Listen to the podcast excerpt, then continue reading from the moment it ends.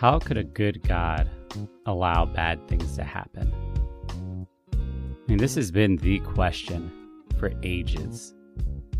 And behind this question is an assumption that there is a reality in which bad things don't happen. That there is a reality in which we are owed only good things. What we often don't have is a healthy understanding that tragedy is a part of life, whether we understand it or not, whether we like it or not, whether we agree with it or not. I mean, we don't have to look far in scripture to see that even those who gave their whole lives to following God experienced tragedy. Even the Son of God experienced tragedy. And admittedly, this is a hard one because we want to believe that a good and powerful God would be capable of eliminating that of creating a reality in which that didn't exist. And we can speculate on why that is. But one thing you've heard as a core in all of these episodes is the decision to choose to believe that God is God and God is good. In other words, God might know something that we don't. And so if we accept the reality of tragedy, what then? How do we tread that tension between tragedy and faith?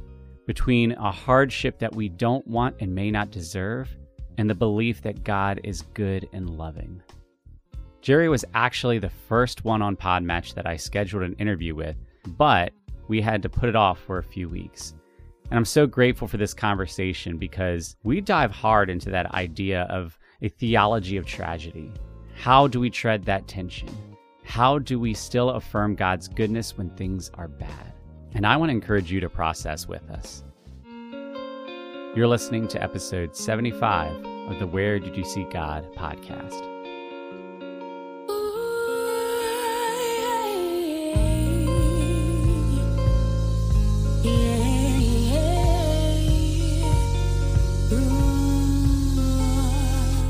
Father God, I just want to thank you that you are God and you are good. And I just thank you for Jerry. And I don't even know all of his stories and all the stories you've been writing and are continuing to write, but I do know that you are writing stories and I do know that you brought us together.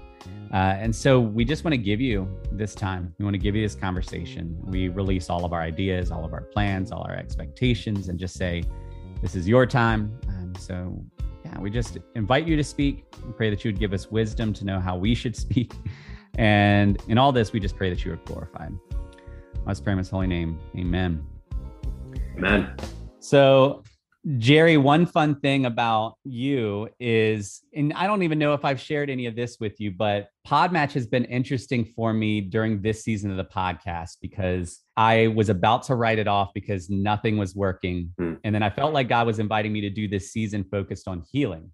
Mm-hmm. And as I took step by step towards that, not really knowing where it was going to go or how it was going to work, God was starting to unlock more things. And so one of those things when I took a step was suddenly we connected and I realized, oh, I don't know Jerry, but he could be a guest on this season that I didn't even know should happen. Yeah. But what's really funny about you is you were like the first guest that I locked in. Mm. But due to scheduling, we had to push it back. The moment that that happened, within a few days, suddenly there was like six, eight, ten more people. And so I've had like 10 interviews wow. between that, which is not the norm. Mm-hmm. And so it's been a wild ride. Yeah. But I've been looking forward to talking to the first person scheduled. Yeah. and here's what really intrigues me is I don't know what our conversation would have been if it had happened immediately. Mm-hmm. And I don't know what it's going to be today.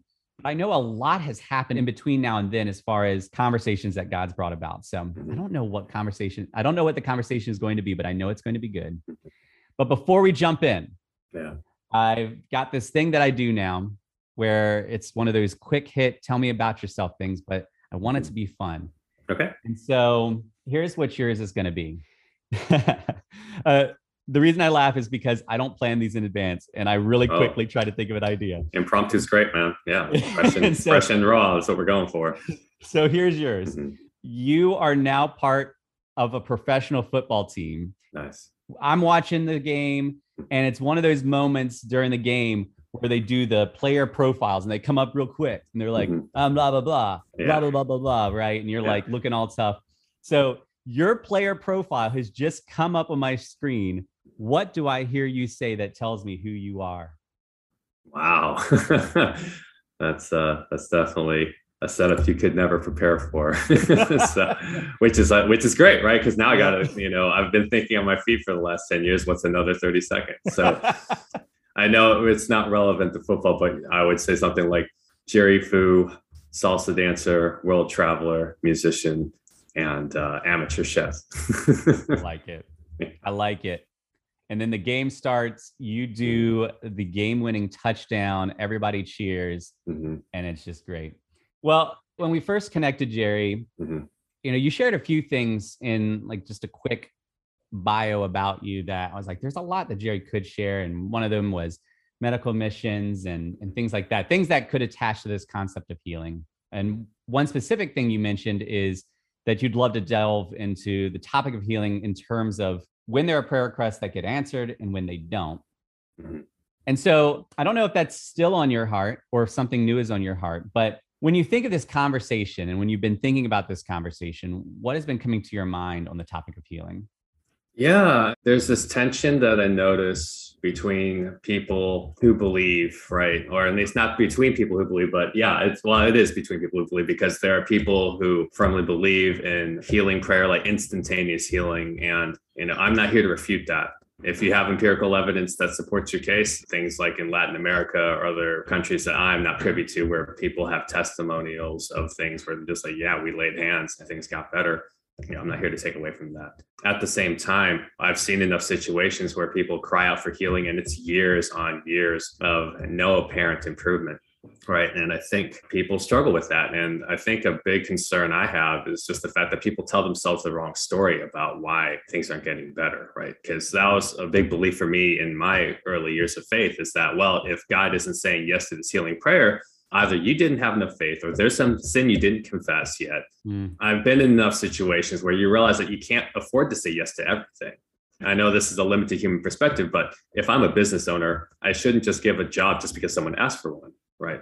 If I have a sister, right, she shouldn't say yes to every guy that asks her out, right? No, like no one would expect that, but when we want something, right, and we believe it's good and we believe it's it's beneficial, then all of a sudden, you know, we get mad at God for not giving us what we think He wants us to ask Him for, right? And so there's this just this tension I see where, on one hand, you, when you pray for healing and it happens, celebrate it.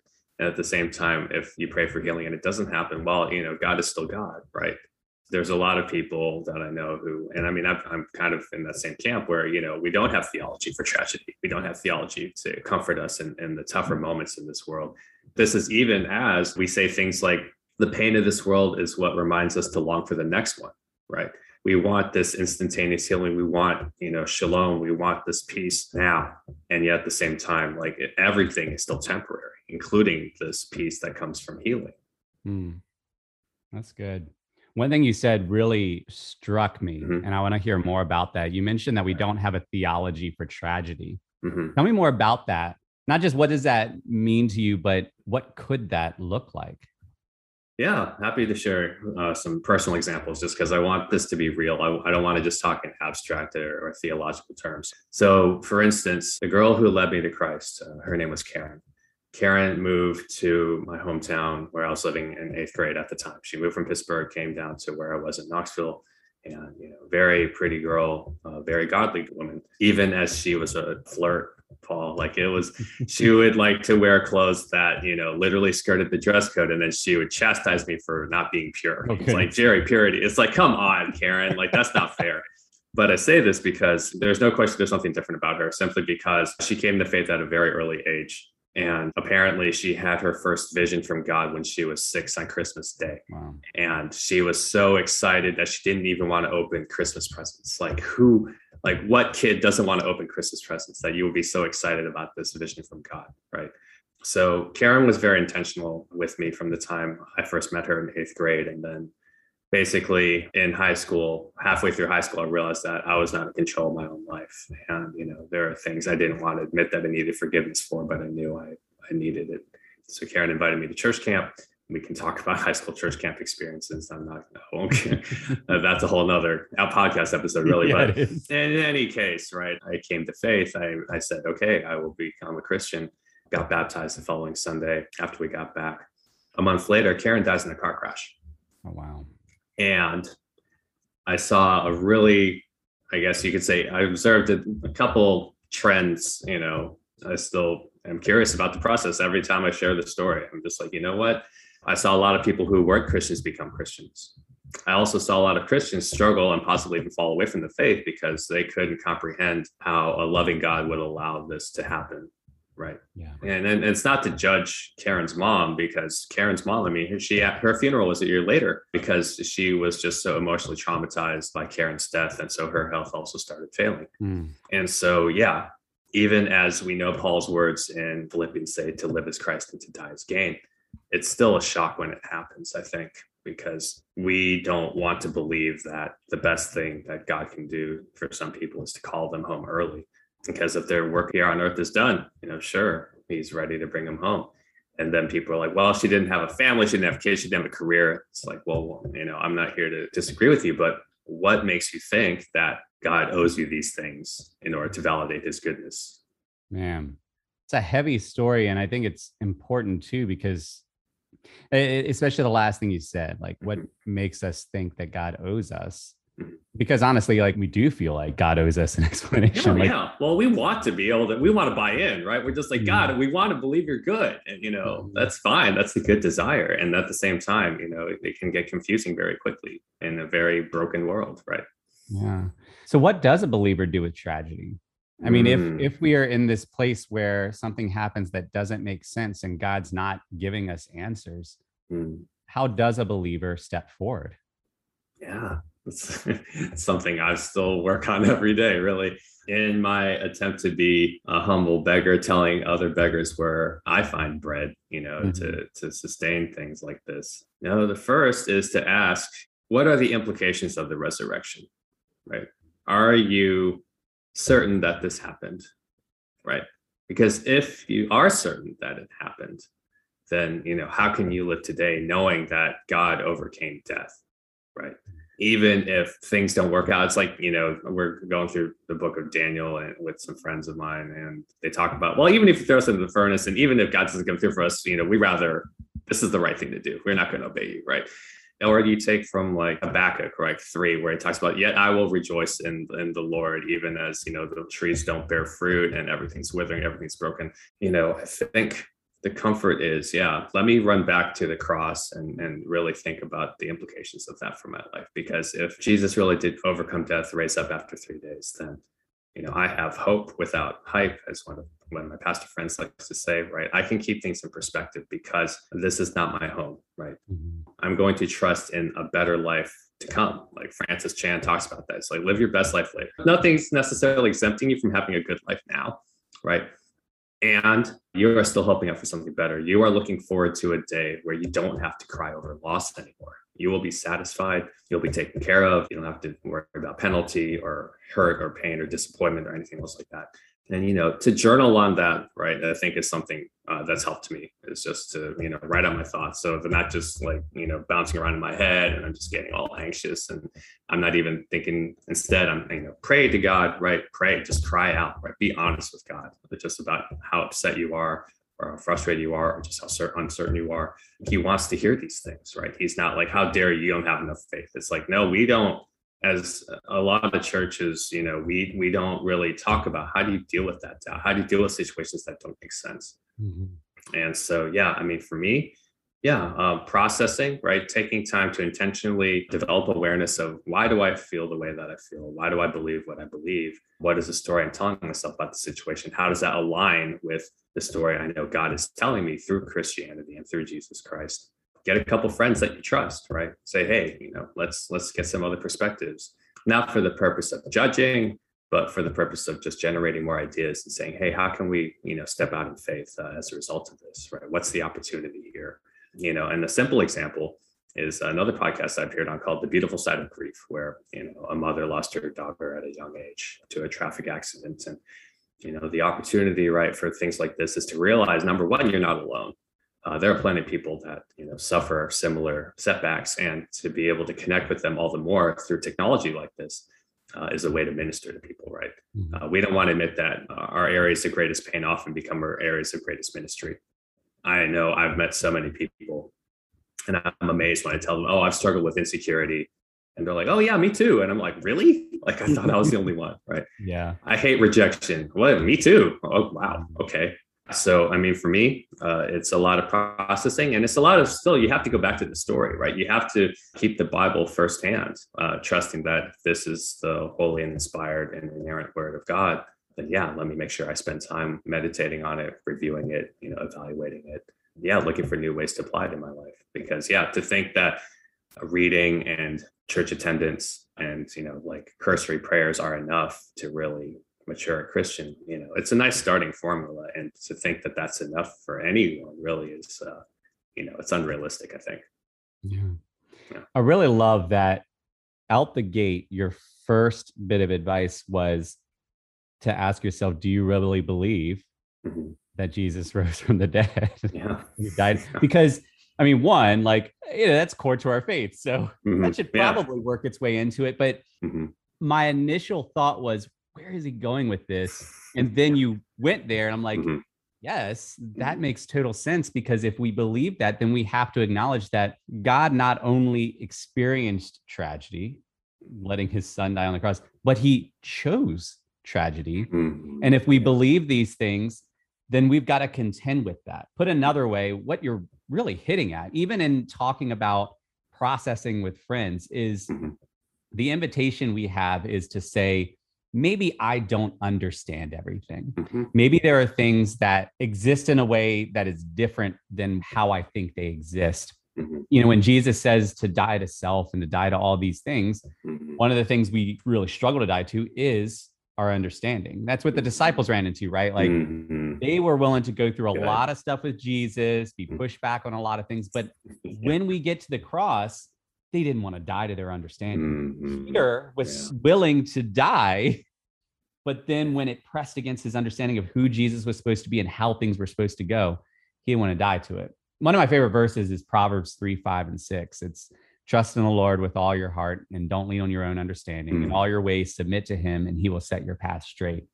And what that meant for me 25 years ago is different than what it means now because I've had to learn what it means yeah. To not lean on my own understanding. Good. But it is a, a hard tension, right? Because we mm-hmm. live in a world that is both simultaneously happening in many of the ways that we understand it, yes. and there is a reality greater mm-hmm. than our understanding. And we have to live in this tension of being like Jesus, who wept when Lazarus died, mm-hmm. while also knowing that he could raise Lazarus from the dead. Mm-hmm. And this is the piece that's so hard because, you know, I was just on a podcast called The Bible Says What? And it's an atheist versus Christian style podcast, which is not my normal. I'm not a debater. Like I can yeah. debate over silly things, mm-hmm. but I know I can't prove mm-hmm. that God exists right? Because he is beyond my understanding, and the wisdom of God is foolishness to man. And so I could come up with the best argument, yeah. but it could still sound like foolishness, right? So yeah. I know that I can't go into that space trying to win the debate. Mm-hmm. So I went into it just to have dialogue and discussion. Mm-hmm. And we had a great conversation. For Michael, the thing that he keeps hitting up against is how can people like me continue to say that God is good mm-hmm. when these tragedies happen mm-hmm. and and it is hard right because yeah. it is hard to make a justification for a horrendous act yeah. and i couldn't find words to describe but in my head as i processed it i realized part of the journey for me is to really press harder into that verse of mm. not leaning on my own understanding but the second mm. piece this is the this is the hard one mm. is in all your ways submit to him it, yeah. that submission means God, I don't like what you're doing. I mm-hmm. don't understand what you were doing. Mm-hmm. And yet I'm going to still submit to you. I'm still going to trust you. I'm mm-hmm. still going to walk through. Like that's a risky thing if mm. God is cruel or if God doesn't exist. But if God is God and God is good, that's the mm. only way to actually be mm-hmm. in full connection with them. And so I love that you brought it back to the cross and not in some flighty, like cute mm. pastoral way. If we believe this, then tragedy does exist and God is still good and powerful in the midst of it. Yeah. You know, you mentioned that you had this close relationship, mm-hmm. Tragedy hit out of nowhere and and what many could say was just awful timing like this wonderful experience you went to church mm-hmm. camp all these things happen and then mm-hmm. it was just too soon it was just mm-hmm. too soon Yeah. And you've mentioned and implied that there's been a journey of learning and growing and moving on from that. Mm-hmm. You know, this was this wasn't just yesterday. This was a while ago. What has that journey been? Oh. How have you continued to process through this and what have you learned from it? As a kid who just wants some place to belong and wants approval, right? When I first became a Christian, you know, the attention I initially got because, and the way we celebrate new believers, like I was eating that up, right? Mm-hmm. I can memorize some scripture and people think I'm like mature and insightful. Wow, this is great. Let me just memorize some more. Mm-hmm. I think for me, there was a journey of, you know, this need for approval led me to be subjected to some spiritual manipulation in ways where people, you know, claim the name of God and yet really it's about their platform as opposed to really doing God's work. And I don't want to sound overly bitter or subtweet as I say this. It's just I think people mean good things when they say, "Hey, we want people to go to church and you know get in community and things like that." And at the same time, some of these things can become very legalistic. And when it gets to that point where it has to be like, "No, it has to be our church and not like this other church," it's like, okay, maybe maybe we let that go, right? Mm-hmm. And so for me, I think some of the lessons I learned is kind of comes back to what I read in one of David Platt's books, Radical Together, where he challenged us to not get so caught up in church busy work that we actually lose sight of making disciples, right? And mm-hmm. doing the hard work here. And the reason I can say that this really resonated with me is that I served as a church class director at one point. I grew up in a mega church, right? When after I became a Christian the church I went to, had a very dynamic pastor. As I finished high school, they finished a new sanctuary. Like you can tell it was like getting to like mega church status. And then when I first came to Houston for college, Ed Young, right, Second Baptist, and I'm walking around, I'm sitting there thinking, oh my gosh, this is like its own city. Like it should have its own zip code, right? I, on one hand, when I came back to Houston and got involved in a mega church, you know, I love the connections, I love the opportunities, things like that. I love the relationships that I got to build. And at the same time, I realized no one was telling me how to pace myself at the buffet line, right? There's so many ministries, so many opportunities, and you realize you can't say yes to all of them, right? And that's where the verse where it says, Are we doing this for the glory of God or the approval of man? And the problem I had was that I was doing stuff for the approval of Christians, mm. right? I'm not here to refute how much they prayed or you know what God laid on their hearts. And at the same time, like it's okay if I say no to things, right? So long as I've already gone to God myself and said, well, hey, this is where I feel like the Spirit is leading me, you know, and now it's my word against yours. And well, hey, at the end of the day, if this is where I feel God is leading me, you know, you can disagree with it all you want. It's okay, like to be able to do that some other experiences that shaped my perspective. It really, a lot of the maturity I had came about in the last couple of years because I realized I was just content just to like busy myself with church activities, but I didn't want to evangelize. I didn't want to actually make disciples. Because if someone asks you, well, what would you tell a new believer if you had the chance to teach them? I'm like, uh, I don't know. I don't know what to tell them. Read your Bible, pray, go to church, right? Yeah. but I had the chance to go to Beirut to attend a conference with um, a group called Health Outreach the Middle East, uh, which is Arabic Christian doctors. They support clinics in areas like Damascus and Mosul and all these other really difficult areas. And to see the patience and persistence and gentleness of the medical professionals serving overseas was really a time of reset perspective for me one doctor in particular, a guy named David Thompson. He served in Ghana and Egypt for you know a total of like 35 years. And with uh, Dr. Thompson's testimony, what's amazing is that you know he relied on God to even get him into college and help provide for his tuition money because he was the son of missionary, so he didn't have a lot of money, right? And crazy enough, in the middle of his time in college, his parents were missionaries to the Phnong people in like Cambodia and Vietnam area. And his parents ended up getting shot and killed by Viet Cong. Wow. You know, he's mad at God. God, why did you take away my parents? And it wasn't until, you know, he said, you know, thank you for calling my parents home where finally God said, Now you can trust in my sufficiency and provision for you. Mm. I have friends who disagree on whether or not their lives, you know, didn't have to go the way they did or not, but, you know, it doesn't change what happened, right?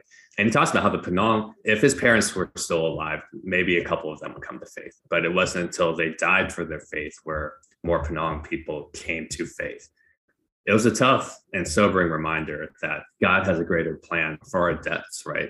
I think about what Shane Claiborne wrote in, in Irresistible Revolution, where we just talk about, oh, let's just arrive at death safely. You know, you, you know, and I'm not saying you know you, you can't have that. It's just is that the formula we're going to prescribe to people? Mm-hmm. In a book that talks about, as Count Zinzendorf says, right, preach the gospel, die, be forgotten.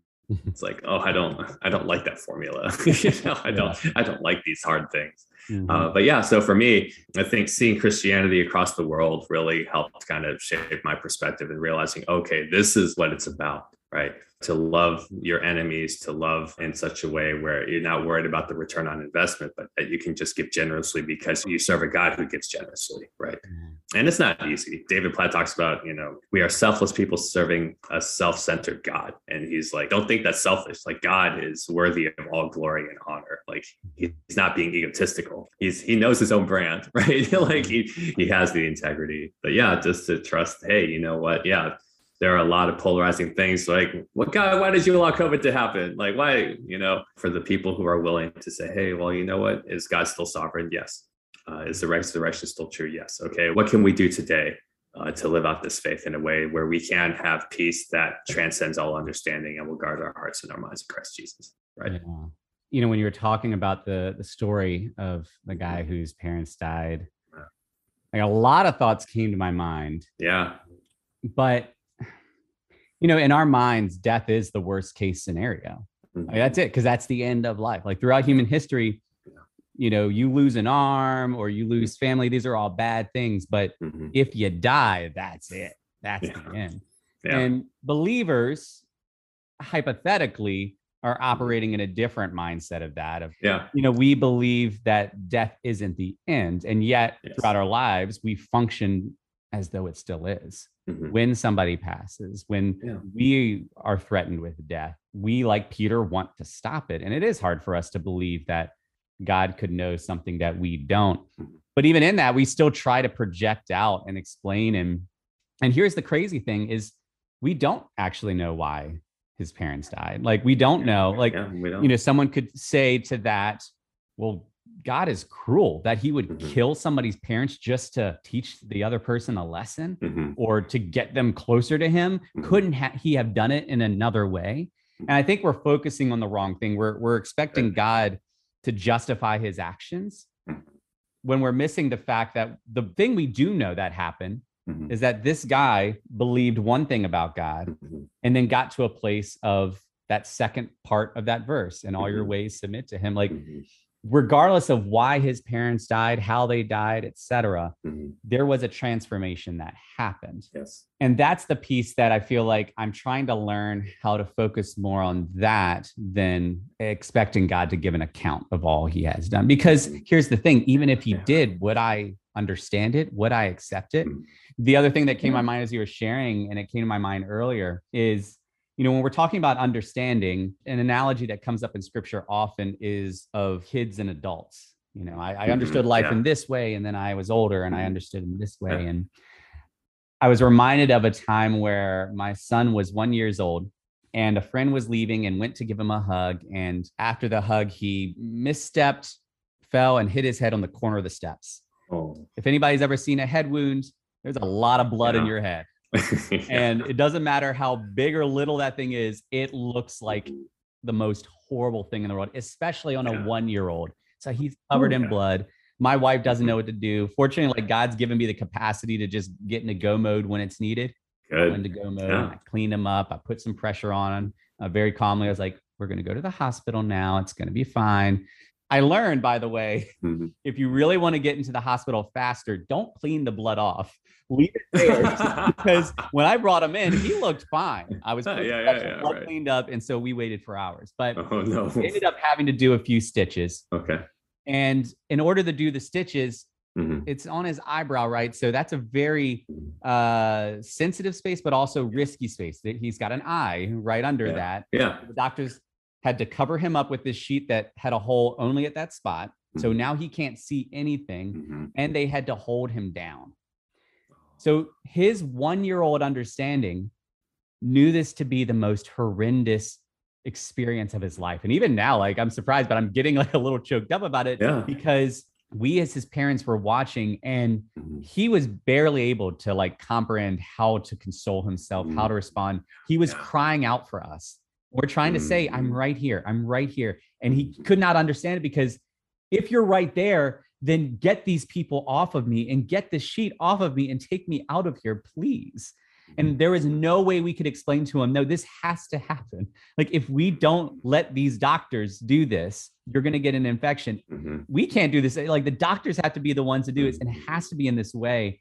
And he was so distraught that, like, he had just learned to count and he was just counting over and over one, two, three, four, five, like, as like some kind of like he was just grasping at anything. Mm-hmm. And as parents, we were heartbroken because we loved him deeply mm-hmm. and we were doing what needed to be done. And yet he was in pain. Like I think of that story often when I think of my own understanding. Mm-hmm. Like, how often have I cried out to God and said, if you really loved me, why aren't you pulling me out of this? Mm-hmm. Like, if you really cared about me, why are you allowing me to be in pain? Mm-hmm. I think about that often and how my son, there is nothing I could say to him to help him to understand. Mm-hmm. It might not be until he's a parent when he really comprehends, oh, that was an act of love. Mm-hmm. You know, in saying yes. all this, like somebody could still pull back and say, well, if God is powerful, as a parent, sure, yeah, you can't do the stitches, but God can do anything he wants. Mm-hmm. And that's true. He can. And part of my submission is to say, even though I feel like God can and should do this in a better way, for some reason, he isn't. Mm-hmm. And maybe part of that reason is my ideas are really based on me and my life and what's best for my life. Mm-hmm. And maybe what he's trying to do is about someone else yeah. or mm. simply about his glory. right.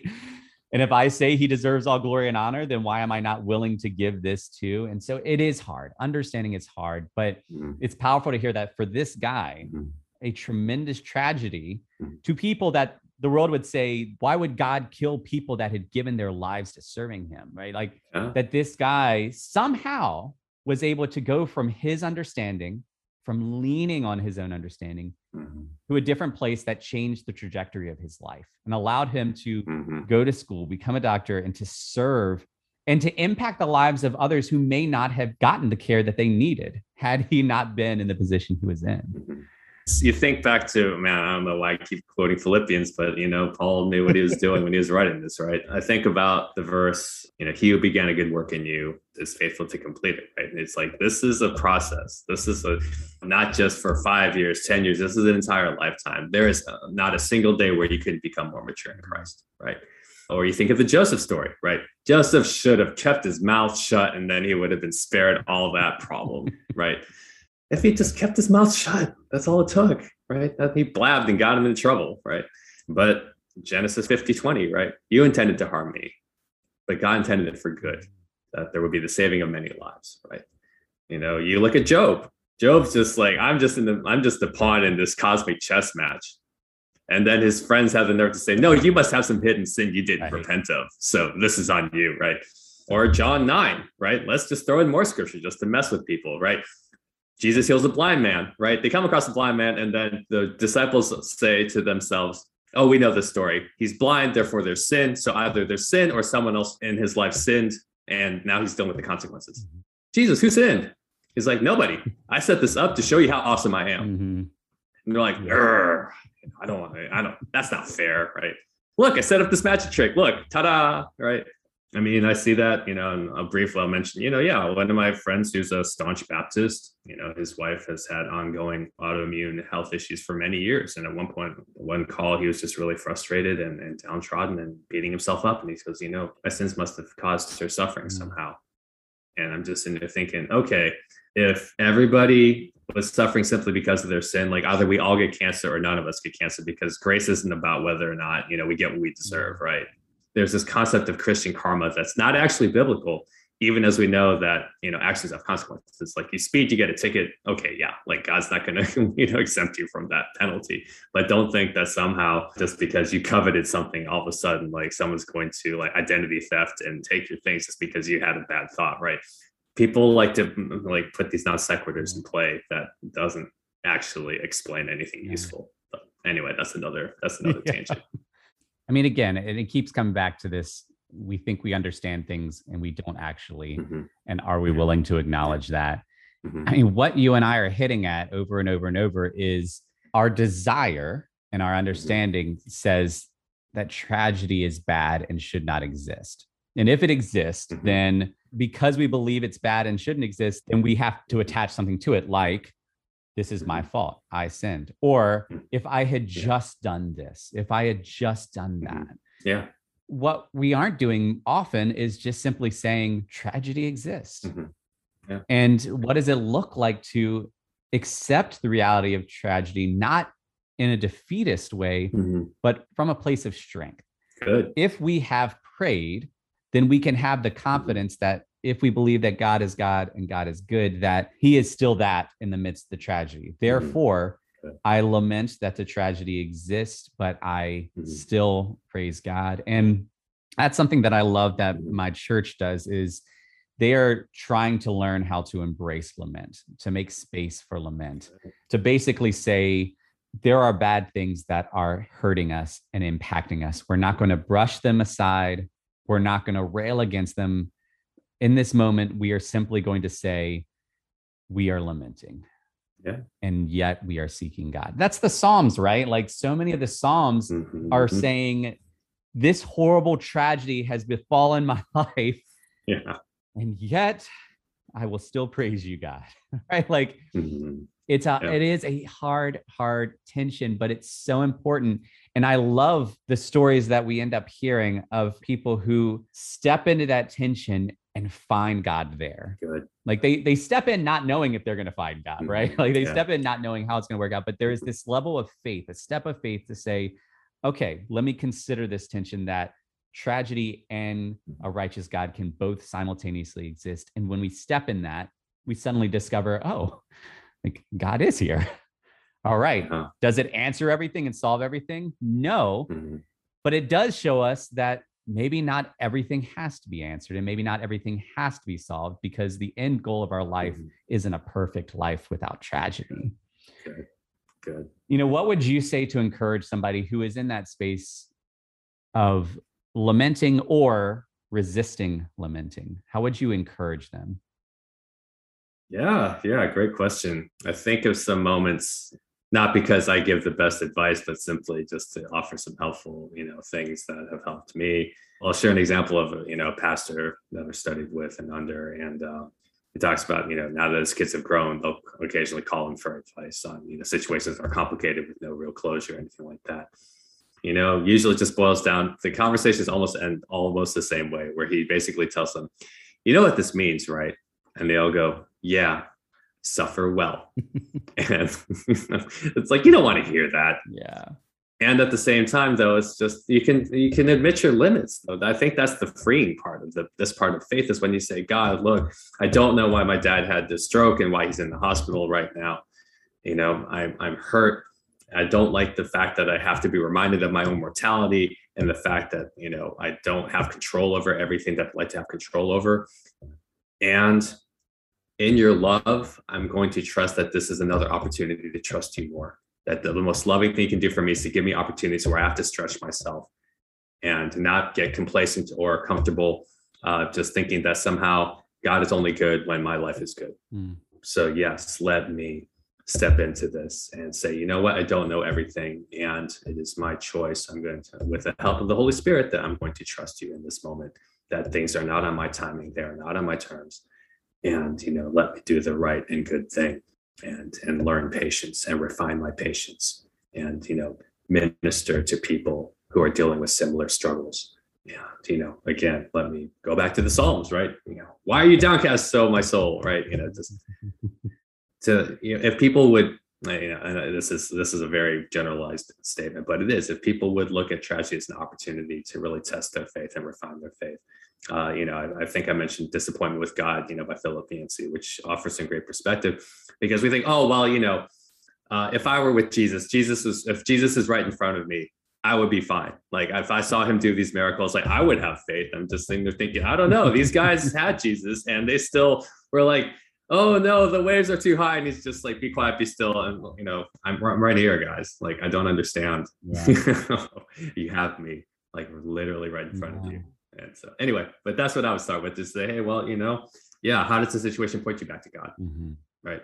what uncomfortable truths does this bring up about your beliefs in God? Mm-hmm. You know, and then what you know what resources can you use that god has provided you to help kind of wrestle with this a little closer mm. so whether it's you know going back to your bible and looking up passages and not just the ones that sound nice right look at look at the tougher stuff where you see people go through difficult things and still learn that god is with them mm-hmm. yeah you know, as you were talking about using these moments of suffering as a way to grow closer to god mm-hmm what came to my mind is there is this slight pivot we can do in our thinking that might be able to help mm-hmm.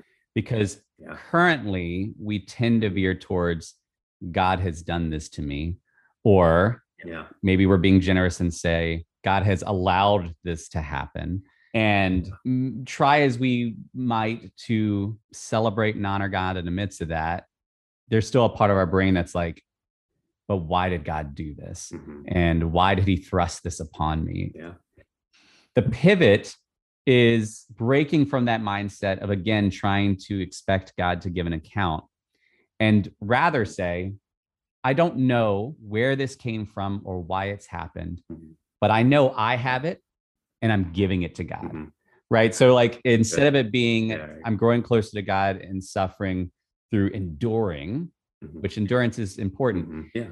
There's a pivot in our mind that we can say, this is now something I have, and God, I give it to you. That's surrender. Yeah. And it's funny because in my mind, I immediately think, well, that should be easy, right? Because mm-hmm. it might be hard for me to give my desires to God mm-hmm. because I'll lose them. But mm-hmm. I would think that I would gladly let go of suffering. Mm-hmm. And so I'm thinking, you know, why is it that we don't want to release suffering? Why is it that we hold on to it? And I think there are a lot of reasons, including sometimes we don't want to release suffering because we're actually holding on to personal justice, right? Mm-hmm. Like yeah. part of our healing in our mind is that the situation gets mm-hmm. fixed or that we get validated yeah. or something gets acknowledged yeah. or part of it is is mm-hmm. pride like i did not deserve this and so someone needs to give an accounting to it because i did not mm-hmm. deserve this and right like so Sometimes we are actually holding on to suffering and not giving it to God hmm. because of other things that we are holding to. That notion of giving, like if we can pivot our minds to giving and seeing it, like you said, as, as a sacrifice, as an offering, hmm. sometimes the only way we can actually do something is just to do it. So, like Peter, if he had been standing on the boat and honestly like peter walking on the water is a yeah. story that has come up in maybe like nine out of ten podcast episodes and it's usually because i do mm-hmm. it but if peter had taken the approach of figuring out how to walk on water mm-hmm. like he would never have walked on water because there is no way to walk on water yeah. like we know this you and i have never been able to do it there is yeah. no way to do it nope except for god can do it and so the only way he was able to walk on water is to actually take a step and walk on water. Sometimes the only way we can give our suffering to God is to actually take that step of giving it to God and saying, God, as I'm in this, I I'm I want to honor and glorify you. But that's hard, man. That's awesome. hard. yeah. yeah. Yeah. Easier said than done, like most right. things. Right. So there's so much more we could dive into. Mm-hmm. I have, I have two final questions. One's just a general one. Go ahead. If anyone wanted to connect with you, engage with your content, learn more about you, what's the best way for them to do that? Yeah, I, I am on LinkedIn. Feel free to find me on there. But the website that I have is adaptingleaders.com. There's a, a, free PDF you can download on how to navigate hard conversations just uh, in my, in my work in, in helping people deal better with conflict resolution. Mm. Uh, you can also schedule a complimentary 30 minute call. Just you know, share your story, tell me something you're working on. Maybe I can help. And there's also a, a complimentary book blog where I, I summarize and give insights and takeaways on, on useful and interesting leadership books. So the faith aspect is not something I usually promote on my website, but I'm always game for opportunities where we can talk about our faith in a real and honest way, which is why I'm on this podcast. So thank you for allowing us to talk on this platform, Paul. I'm glad God inspired you to to move forward with this for sure. Yeah, I really enjoyed the conversation. Before we go, are there any final thoughts, anything on your heart that you want to share? Yeah, oh, thank you. My hope is that regardless of where you stand on religion, that you would look for, yeah, what can we agree on? You know, what what what can we build on together so that all of us can be seen, heard, and respected, no matter what kind of disagreements we have. If we all did that, I would love to see what kind of uh, society that we could live in and look forward to living in uh, if people would really be willing to uh, search for a greater good. You will walk, you will run, through the streets, shouting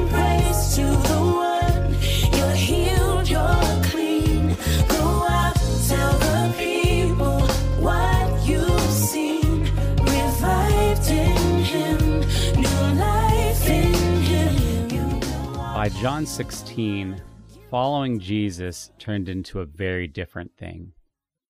It had shifted from inspiring teachings and miraculous signs to some really hard prophetic words. And in chapter 16, Jesus is letting the disciples know that things will get hard, but also there will be joy. I have told you these things so that in me you may have peace. In this world you will have trouble, but take heart. I have overcome the world. We have used this verse to comfort others so many times, and yet in our hardest moments, we don't believe it. We don't believe that we can have peace in Jesus in those hardest moments. We know that we have trouble, but it's hard to take heart because we don't actually believe that Jesus has overcome the world. And that's it, right? It's it's our belief. It's our understanding because we know deep down in our heart that some of the worst things we experienced we didn't deserve and that they weren't right and they weren't God honoring. And logically, it makes sense that therefore those things should not exist. But we are invited in Proverbs 3 5 to trust in the Lord with all of our heart and to not lean on our own understanding. Because there's so much that we don't understand. And let's say that we get to that point that we are willing to try to trust God. We are willing to not lean on our own understanding. Why is it that we keep hitting a wall then? Well, I think a big reason is is that this is actually a tremendous sacrifice. It is not simply a mental exercise. In fact, Romans 12 puts it like this Therefore, I urge you, brothers and sisters, in view of God's mercy, to offer your bodies as a living sacrifice, holy and pleasing to God. This is your true and proper worship. Do not conform to the pattern of this world, but be transformed by the renewing of your mind. Then you will be able to test and approve what God's will is, his good, pleasing, and perfect will. The invitation, then, is to offer ourselves as living sacrifices. And when our mentality, our self preservation says the worst thing we can do is to sacrifice ourselves, that call proves to be a foolish, foolish invitation. But the wisdom of God is foolishness to man. Tragedy is a hard one. Finding a way to justify God's love in the most horrible of circumstances may be an impossible feat. And yet, somehow, that's the invitation that we would know that God is God and God is good, and that we would willingly submit to that, knowing what it could cost us. Not just knowing what it could cost us, but what it will cost us. Some of you have walked through some really hard things, and it breaks my heart knowing that so many of those things weren't warranted, weren't deserved, weren't right. And it breaks my heart knowing that you prayed and prayed and prayed, and it seemed like God didn't pull you out of it, didn't change the circumstances, didn't make things just bearable. Just bearable. They don't have to be great, but just bearable. But they continue to be hard. It breaks my heart that so often so many of us walk through these spaces in life. And that somehow God is God. He is powerful and all knowing and omnipresent. And God is good he is loving and sees us as his children made in his image. And the sacrifice for us is to do what Jerry and I talked about today to look at that and say, This makes no sense to me. My understanding says that the bad things shouldn't happen and a good God wouldn't let them. Even so, I am going to choose to step towards the God of Scripture, the God who created me, not knowing why he's allowing what he's allowing or doing what he's doing, and not knowing what he will do as a result, but stepping forward as an act of honor and love, as a way to glorify him, as a way to sacrifice my own will for the sake of something greater than me. this won't necessarily fix your situation, but it might shift your perception. This won't necessarily change the circumstances, but it might change your heart. And you might find, like the Apostle Paul, the secret to being content no matter how rough things get. Tragedy is heartbreaking, but God is God and God is good. And somehow we can walk that tension. So let's keep walking that tension together and then ask ourselves where did you see God?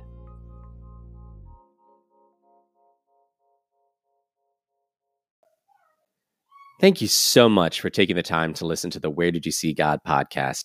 And I would love for your stories to be a part of it as well. So there are a number of ways that you can do that. You can check out our Facebook page at Where Did You See God podcast.